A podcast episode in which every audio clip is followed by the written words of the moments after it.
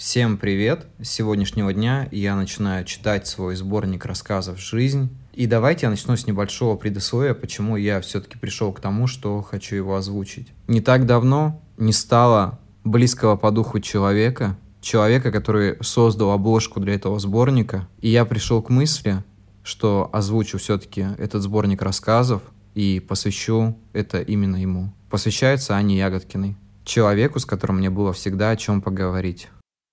Давайте начнем. Первый рассказ называется «Поезд». Жизнь – это поездка. Никогда не знаешь, когда наступит твоя конечная станция. Раннее утро. Ночь еще не успела уйти в забвение и делит с утром свою постель. На небе гаснут звезды. Целой жизни не хватит, чтобы описать всю эту поэзию. Я стою на платформе. Скоро подъедет поезд, который увезет меня в мир, неизведанного. На платформе только я один. Чувствую легкую пустоту в голове. Стою, выдыхаю утренний воздух и, как обычно, делю свою жизнь на до и после. Липкий туман окутывает все вокруг. Иногда мне кажется, что вокруг меня происходит достаточно много явлений, в которых я бы мог найти что-то необычное в своей жизни. Но мой разум, словно боясь сойти с ума, ставит блокировку – и в этот момент между мной и чем-то необычным появляется туман, словно стена, которая разделяет меня и что-то неизведанное. В наушниках играет что-то неразборчивое. Множество голосов говорят как один, на языке, который я никогда не узнаю. На заднем плане эффект Доплера. Я чувствую вибрацию под ногами, что предвещает приближение поезда. Из тумана начинает постепенно вырисовываться голова поезда. Я роюсь в карманах, пытаясь найти свой билет, но понимаю, что у меня его нет. Поезд подъезжает к платформе, а затем медленно останавливается. Из окон вагонов на меня смотрят люди с улыбкой.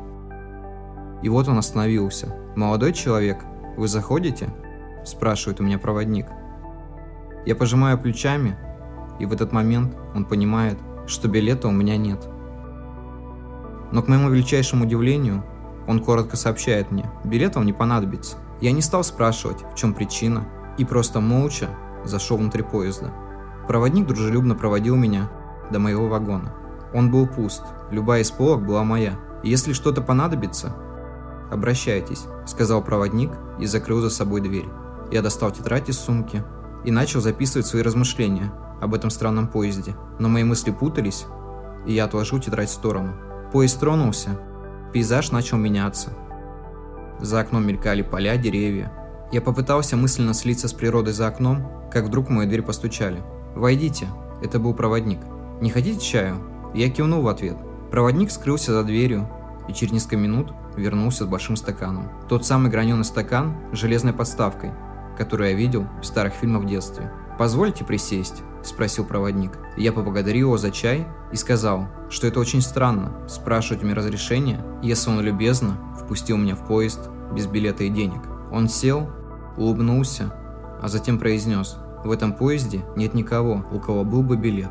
Странно, что вы не заметили, что многие люди улыбались, пока вы стояли на платформе, и пытались с надеждой достать из кармана тот самый билет. Я ответил, что четко помню, как покупал билет в кассе вокзала Помню, что положил его в левый карман, а затем его не обнаружил. Первой мыслью было то, что это просто какой-то розыгрыш. Ведь не бывает бесплатных поездов в нашей стране. Да и вообще я сомневаюсь, что где-то в мире есть поезда, в которых люди едут куда-то бесплатно.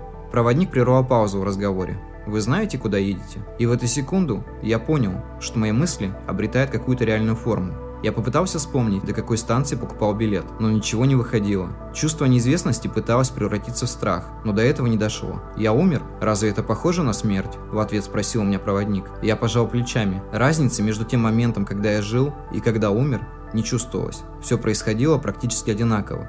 По моему мнению, я был материален. Я мог чувствовать эмоции, мыслить, записывать в свою старую тетрадь заметки.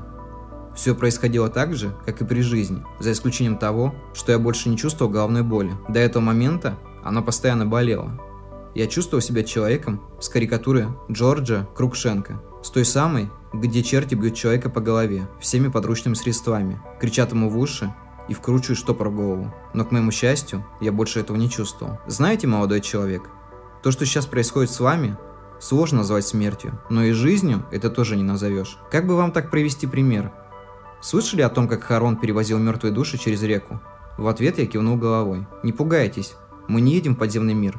Да и обол я у вас в качестве оплаты не взял. Вы сейчас находитесь в состоянии между своей прежней жизнью и новой, к которой мы приближаемся. Я перебил его, возмутился и сказал, что мое тело все еще при мне, и я могу думать, а значит моя голова все еще находится у меня на плечах. В ответ он рассмеялся. Почему все каждый раз говорят практически одно и то же? Вы ведь должны были понять, что мысли посещают далеко не вашу голову. Ваши мысли исходят отсюда, он указал пальцем на солнечное сплетение. А ваше тело при вас, потому что вы привыкли видеть себя и окружающих такими. Попробуйте вспомнить, что вы делали последние часы перед тем, как оказались тут. Я попытался восстановить хронологию событий, но раньше того момента, как я оказался на платформе поезда, я ничего не мог вспомнить. Вот и я о том же.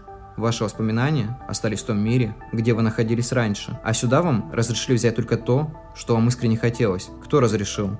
Удивился я. Начальник поезда. Улыбнулся в ответ проводник. Я спросил, могу ли я с ним встретиться. Проводник ответил, что все с ним встречаются на конечной станции, а сейчас он очень занят. Я начал понимать, что если бы я правда думал мозгом, то он бы треснул вместе с черепной коробкой, не выдержав всего происходящего. Но этого не случилось. Во мне будто сняли занавес и показали, что происходит на самом деле. Я начал думать о том, что, возможно, и поезда никакого нет. Просто всю жизнь я так любил ездить на поездах, что и после смерти мне кажется, что еду на поезде. А когда осознаю, что происходит на самом деле, увижу нечто другое. Но с другой стороны, эта обстановка была очень приятной для меня. Все же лучше, чем быть меланхоликом. Моя меланхолия утратилась в прошествии времени и реальности. Я утратил лишний мусор своего сознания и оставил только необходимое. Если будет что-то еще интересно, обращайтесь, сказал проводник, а затем оставил меня. Мне действительно сейчас нужно было побыть одному, хотя на секунду показалось, что я и так один. А все, что появляется вокруг, это реальность, которую я придумаю сам себе. Возможно, все, что происходит со мной, я уже понимал. Просто нужно было, чтобы все мое сознание произошел в более естественной среде. Я достал тетрадь, попытался прочитать свои старые заметки, но вдруг понял, что содержание изменилось. В тех местах, где я упоминал о событиях своей жизни, были пробелы. Но кое-что я все-таки нашел. Это была история о том, как прошлой осенью я прогуливался по парку и увидел надпись, вырезанную на дереве. Надпись была отрывком из стиха Иосифа Бродского. «Но забыть одну жизнь человеку нужна как минимум. Еще одна жизнь. И я эту долю прожил. Этот отрывок запал душу, но я не мог вспомнить почему. Поезд все ехал и ехал, панорама за окном менялась. Я чувствовал приближение конечной станции, медленно пил чай, записывал эту историю в тетрадь и повторял, словно причудливую мантру. Но забыть одну жизнь человеку нужна как минимум. Еще одна жизнь, и я эту долю прожил.